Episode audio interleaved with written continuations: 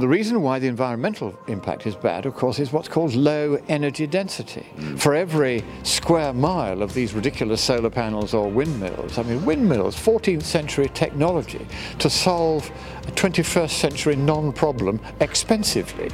I mean, it's bonkers when you look at it, and this is what they do.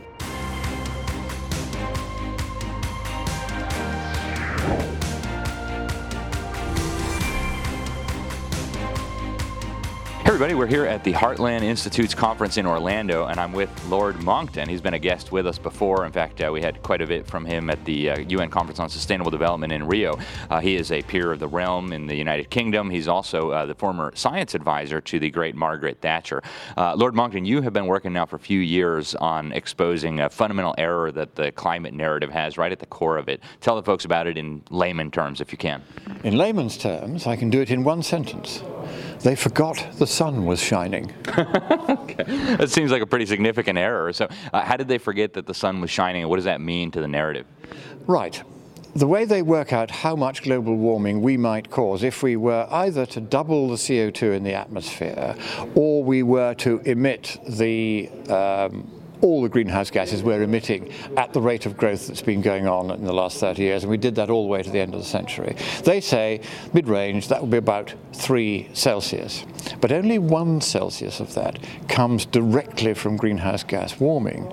All the rest comes from uh, uh between two thirds, if you like, and, and nine tenths at the high end of, of the warming they predict. Doesn't come directly from the greenhouse gases. It comes from what's called feedback response, which is an additional knock on warming that arises simply because the atmosphere has warmed and therefore various changes go on in the atmosphere. The most notable one being more water vapor will be held by an atmosphere that's warmer than it was before, and water vapor is a greenhouse gas. So that amplifies the direct warming, and that's how they would say you start off with only one degree of warming from uh, a doubling of CO2 or from all our emissions up to the end of this century, but that then becomes three, four, or even five Celsius because of this feedback response. Now, I wrote in 2007, a long way back now, to Sir John Houghton, who was then the head of the IPCC's climate panel. And the IPCC, the Intergovernmental Panel on Climate Change, is the official sort of body of bedwetters that says the sky is falling, the sky is falling. Uh, you can think of them all in chicken little suits running around in, in, in, in circles and squawking. And that's what they do. And so I wrote to him. He was in charge of the scientific panel of this, you see. And I said, look, you start off with the 1 Celsius of direct warming from CO2 by the end of this uh, 21st century. And that, then you, you double that and triple it and quadruple it and quintuple it to get the final warming. Please explain how that calculation is done. So he said, right, we go back to 1850, and you can do this on your pocket calculator as I go along, if you like. He said, the natural greenhouse effect in 1850 was 28 Kelvin. That was before we had anything to do with it.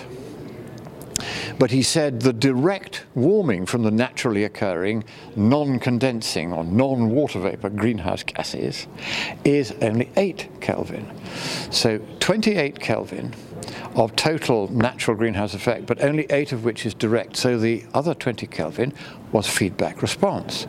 And 28 over 8 gives you three and a half. So that's where you get three to four Kelvin of final warming after you've taken account the feedback response by multiplying the direct warming by 28 over 8, which is 3.5. What they'd got wrong in that calculation, and that was why they thought it was 3 to 4 Kelvin, and you'll see this in, in James Hansen's original paper, first time he used, anyone used control theoretic mathematics explicitly from uh, physical, uh, from uh, engineering physics. They borrowed from engineering physics and screwed it up because they didn't understand what they borrowed. And it was James Hansen who first did this. And he said, yeah, you get three to four Celsius of warming per doubling of CO2.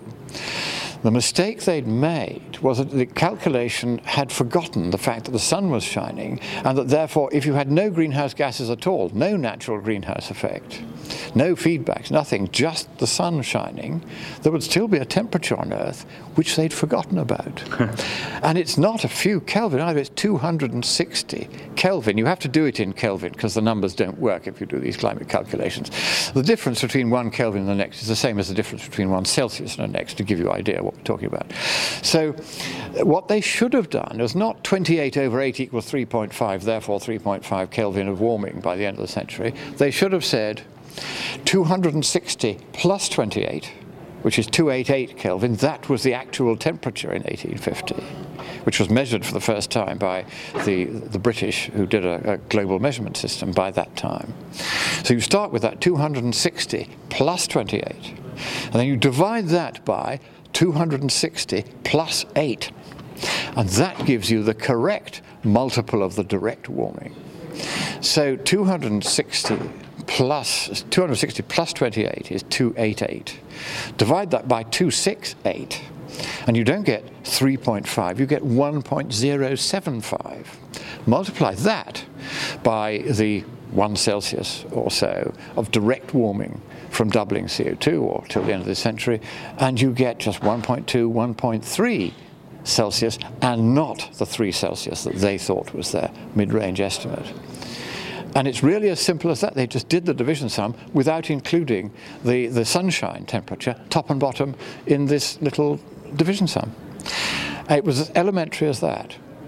And they, when they, we first revealed this to them, they were horrified. And they said, oh, yes, but you see, of course, if the feedback regime had changed since 1850 and the new feedbacks had come about or the feedbacks had got stronger, then, of course, you, you would still get 3 Celsius warming. And we said, yes, but all your calculations when you do them the wrong way, as you do them, they assume that there is no change in the feedback regime between 1850 and now. And if we make that same assumption, then 1.3 Kelvin is all we could expect between 2000 and 2100, and we've already had about 0.3 Kelvin of that because we're now 2023. So uh, you're looking at less than a Kelvin, less than a Celsius of warming by 2100, by which time all the fossil fuels will have pretty much run out or become so expensive they won't be used very much anyway. So you don't need to do anything about this now the warming we'll get is way too small. And we were then just recently able to find out by talking to an eminent control theorist how it was they'd come to make this mistake. And they'd made it because in control theory, which is this branch of engineering physics from which they get the mathematics of this knock on additional warming called feedback, they had not realized that the climate is not quite the same as an electronic circuit or a factory process that you're controlling with a feedback mechanism. In those traditional control theoretic applications, the feedback response signal is deliberately set to be orders of magnitude, which means 10 to 100 times greater than any other signal in the system. Whereas in the climate, of course, the biggest influence is the 260 Kelvin, which is not part of the feedback system. It's part of, it's called the base signal that gets fed into the feedback loop. That is orders of magnitude bigger than the feedback response signal. So it's completely the other way around compared with a normal control theoretic application. So you can't use the differential analysis that was used by the control theorists, even though Hansen, when borrowing from them, thought that because that was the way they did it, he could do the same. And actually, you can't because it's the other way around. And they had not realized that.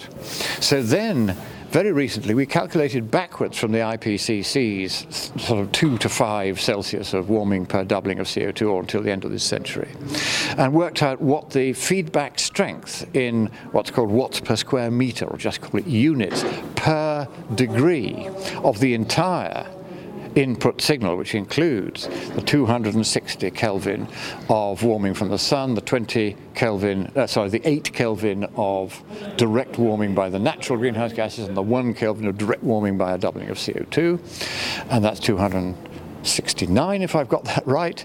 And you then find that if you do that, the feedback strength is between naught 0.14 and 0.27 watts per square meter per Kelvin of the entire input signal.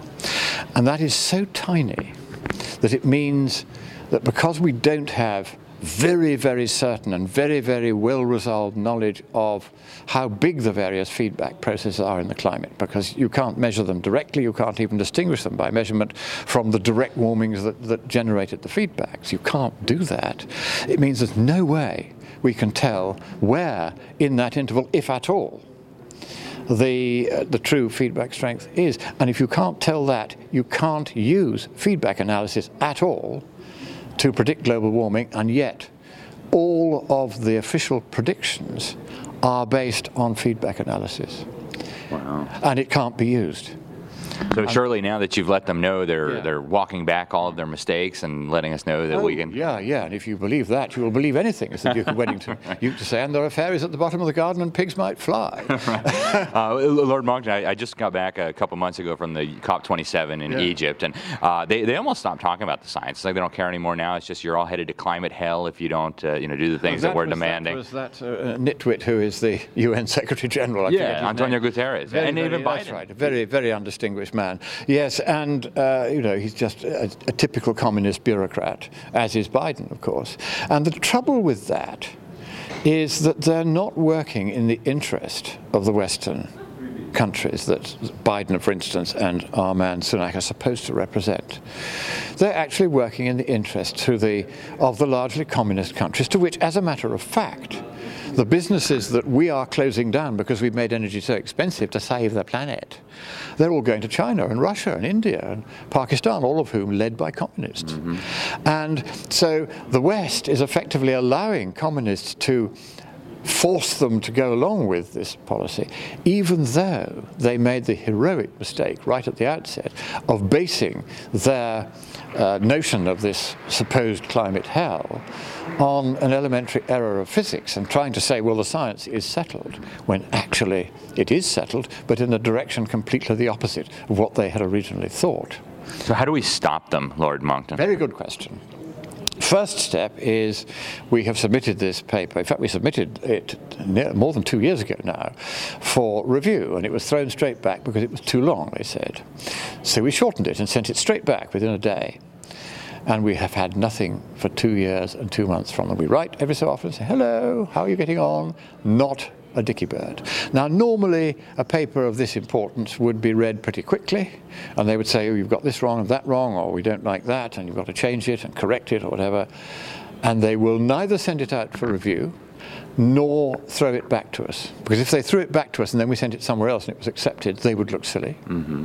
If they sent it out for review, then the editor of the journal would look silly because he is on record as saying, of course, there is no possible argument against the Communist Party line on the climate.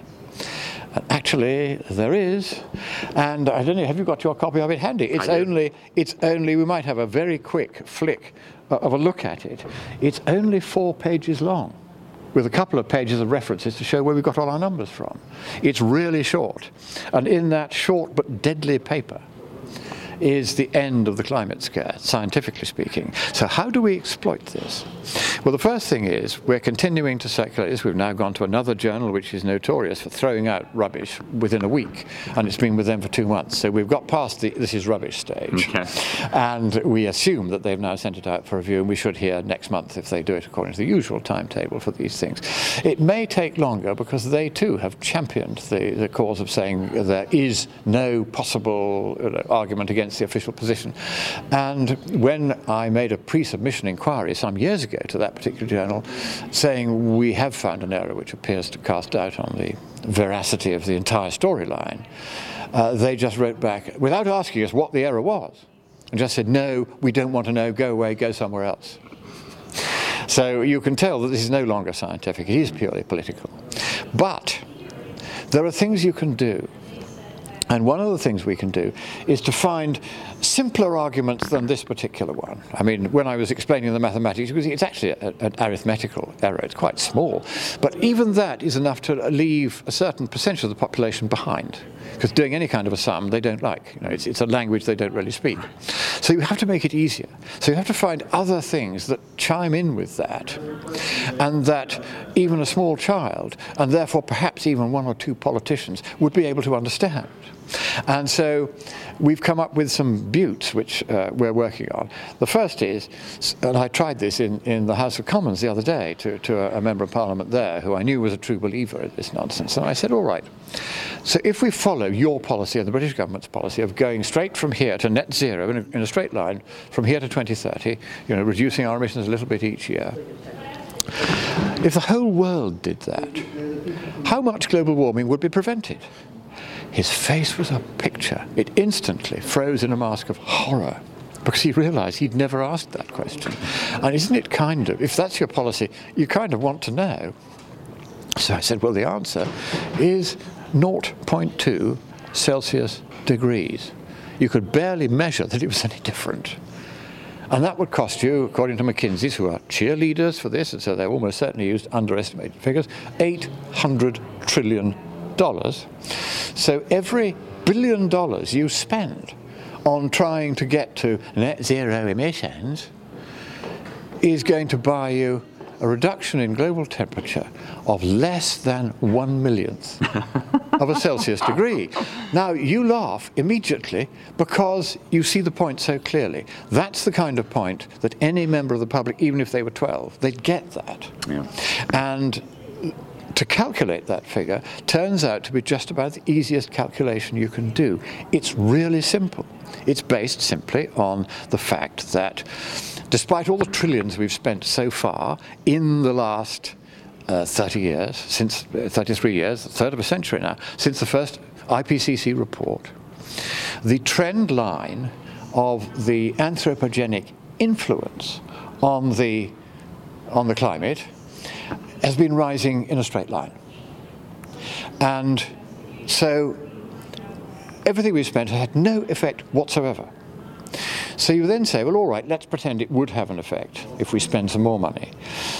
In that last 33 years, the temperature has risen at a rate equivalent to 0.13 Celsius per decade. So it's about 0.4 Celsius over the 33 years. And therefore, you would be able to, if you went in a straight line from here to net zero, you would abate half of the next 0.4 Celsius. 0.2 Celsius, job done. And the only thing you can do to tweak that is to say, well, we might use a different data set than the satellite data set, in which case you, you have the, the urban heat island effect contaminating the terrestrial temperatures, and that bumps it up to 0.3 Celsius. But that's not a lot either. No. And at a cost of 800 trillion, which is 275 trillion direct capital costs, which is almost certainly a monstrous understatement, and then you roughly double that for operating costs. Um, you're going to buy virtually nothing for every billion dollars you spend.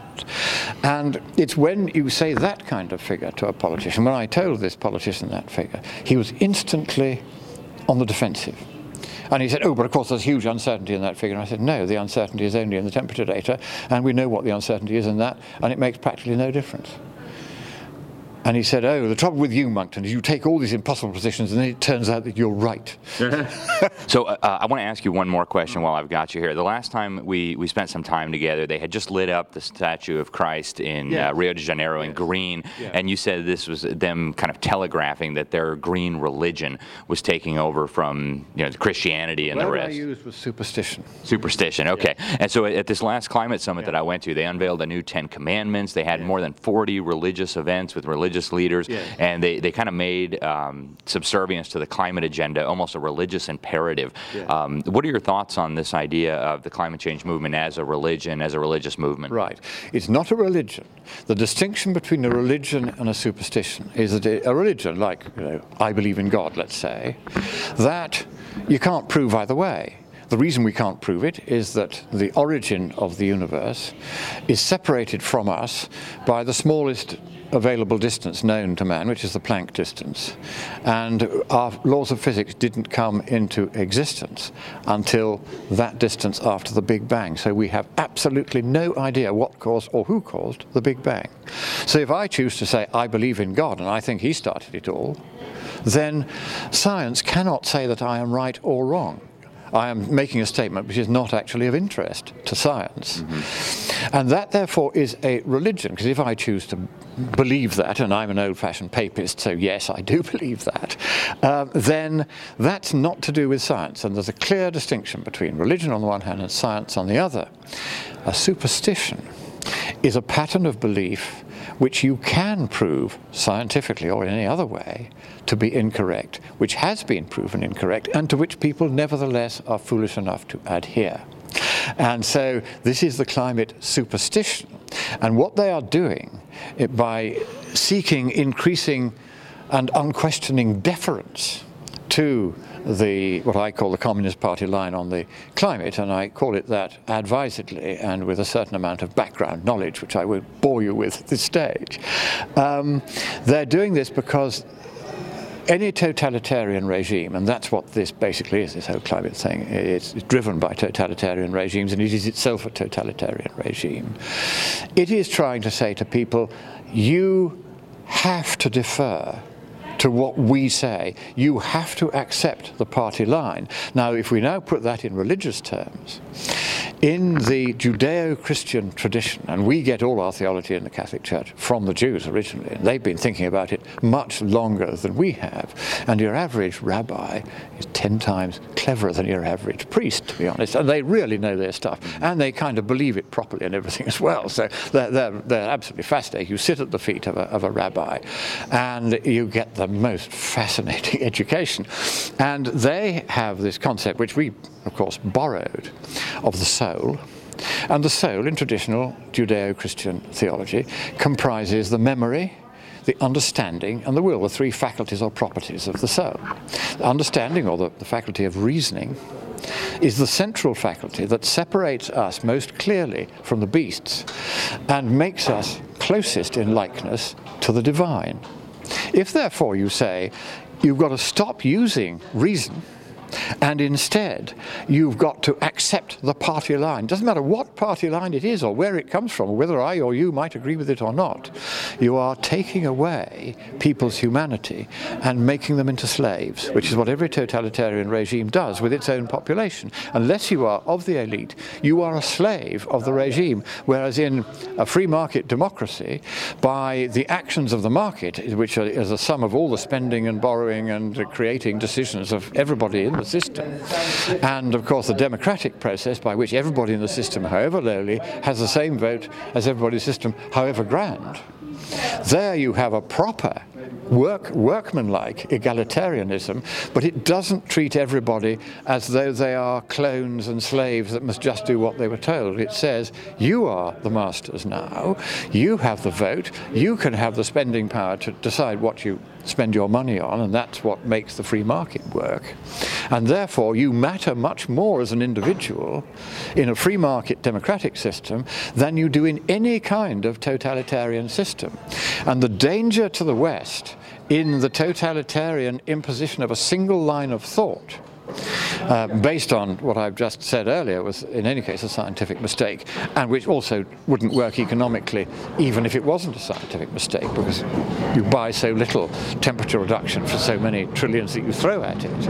Um, the point then is that you are taking away people's very humanity. You're taking them back to being merely along the line of the beasts. They are simply the servants of the regime. And so there is not only the economic danger that in making our electricity deliberately unreliable and expensive, thereby driving all of our uh, goods and services away. You know, all our steelworks and aluminium works in Britain have either closed already and gone to communist China or Russia or communist India or communist Pakistan, um, or they're about to go. And it's not just the big boys going, it's also the little postmistresses from a village round the corner from us. It's closed. Why is it closed? Because last year their energy bill was $8,000. And this year, $60,000. And the government hadn't thought about the little guy. You know, the big guys can go say, we need subsidies to keep the jobs in our steelworks. And so sometimes the government helps out. If you're a wee postmistress, oh, you're only one person, you don't matter to the totalitarian regime that is now in place. So, all right, so you're out of a job, tough luck. Now, that's not how I think we should treat our fellow citizens. Mm. And so, that particular illustration of this individual postmistress who, you know, is now in tears because she's no longer got her post office, she's no longer got her job, she's no longer got her income, she's got nothing, she's been nullified by the absurd increases in electricity prices, which do not come except proximately from the pandemic and the uh, special military massacre in the Ukraine. They come ultimately from the fact that we've destroyed our cheap, efficient, and in modern times very clean coal fired power stations and replaced them with wind and solar power, which leads on to another point which is worth making, which is that one of the distinguished scientists who advises me is um, a guy called Douglas Pollock, who's an engineer from Chile, who is a specialist in what happens to electricity grids if you put wind and solar power on them. Mm. Thing number one if you put wind and solar power on a grid, it's totally unnecessary to the grid. Because suppose, as every sailor knows, that at sundown the sun goes down, the clue is in the name, and the wind stops blowing. So suddenly at sundown, when everybody else is turning on their lights and their heating, you have no electricity from your renewable all singing, all dancing. So you have to have what's called thermal generation from coal or gas typically to supply 100% of the grid's demand at all times in case the sun goes down or the wind drops or the too many clouds come in or whatever. So that means that wind and solar, if you took them off the grid and you just kept what is being used as backup, which is all these um, coal and, uh, and gas power stations, you could run the grid just fine. Mm-hmm. And actually, the difference between the CO2 emissions in those two cases is virtually nil. But his, his real contribution is that he discovered quite recently that if you add more nameplate capacity of wind and solar to a grid than the total demand on that grid, then you will be generating too much electricity with wind and solar a lot of the time, and therefore you will have wasted the capital expenditure on putting on those extra things. You will not reduce any CO2, you'll vastly increase the costs of the grid, and you'll vastly reduce its stability. Mm. And no mention of the environmental impacts of building all these solar panels and windmills. And the reason why the environmental impact is bad, of course, is what's called low energy density. Mm. For every square mile of these ridiculous solar panels or windmills, I mean, windmills, 14th century technology technology to solve a 21st century non problem expensively. I mean, it's bonkers when you look at it, and this is what they do. And so he's discovered that there is this limit above which you can't go. Now, the US is only halfway to that limit, so you could, if you wanted, put more wind and solar on your grids, and it would not be entirely wasted. It would, well, of course, it is entirely wasted in the sense that the grid doesn't need it, but it wouldn't be as, as wasteful as it then very suddenly and very sharply becomes if you hit that limit. And the equation for that limit is really easy. Excess generation by renewables, E, is equal to the nameplate capacity of those renewables. And nameplate capacity means the capacity that they can generate in ideal weather conditions, minus the hourly demand on the grid. And that's it. E equals N minus D. And that's an end of it. And what that means is that if you take say uh, the the British grid or the United States grid, they're about the same. The the capacity factor the, uh, which is how much of the nameplate capacity do you actually get in average weather conditions in that particular territory, is only 25 or 30 percent. What that means is that the penetration factor which is how much wind and solar can you put on the grid before you hit this limit and start wasting it and you know causing huge problems at, and, and gaining no benefit in CO2 emissions at all, is only 25 or 30 percent of the entire generation by all sources on that grid. These two numbers turn out to be, even though they appear to be completely different numbers, they're actually identical. And beyond that, you uh, get absolutely no saving in CO2, but you do get a huge increase in the costs of the grid. And here's the thing US is only halfway there. Britain has overtopped this vital economic limit, this maximum, by 16%, which is one sixth. That's big. Mm. And that means we're getting huge, such huge problems of grid destabilization as a direct result of that one sixth of it that's overcapacity of these stupid windmills. That in the last year alone, Britain had to pay four and a half billion dollars to stabilize the grid against this excessive capacity that they'd installed. And they don't even know that's why they've had to do it, because until Douglas came along and worked it out, they didn't know this limit existed. In Germany, they are five sixths over the limit. And they are not only having to pay their own wind farms to turn off, when they're getting too much wind and too much generation, they're now also having to pay neighbouring Denmark, to which their grid is interconnected, to turn off as well. And of course, the poor old German customers paying through the nose for this. And it's no surprise that Germany and Britain, therefore, have two of the most expensive electricity prices per unit of electricity in the world. So uh, it's, it's been fascinating to spend some time with you, Lord Monckton. I appreciate all the updates on all these critical topics. Um, what's the best way for people to follow you and your work? Where can people find this? Paper? Well, uh, you, you, can find the paper by, you can put it up on your website if you like. Um, that's the easiest thing there. So you can, and if you want to get on to me, monckton at mail.com, M-O-N-C-K-T-O-N at mail.com, if I've got it wrong, you tell me. I'm not here to say I'm God's gift to the climate change debate and everything I say is true. Everything I say is as true as I can make it. But I'm a layman. And so if I've got this wrong, don't be frightened to tell me. And I will do as I've done on several previous occasions because it's very difficult to get these things exactly right first time. It may need tweaking. But we've now got to the point where we're reasonably confident that there's no mistake so major as to undermine the essence of the argument, which is that they screwed up because they forgot the sun was shining. Excellent. Well, Lord Monckton, thank you so much for your time. Thanks for all you're doing. Thank you.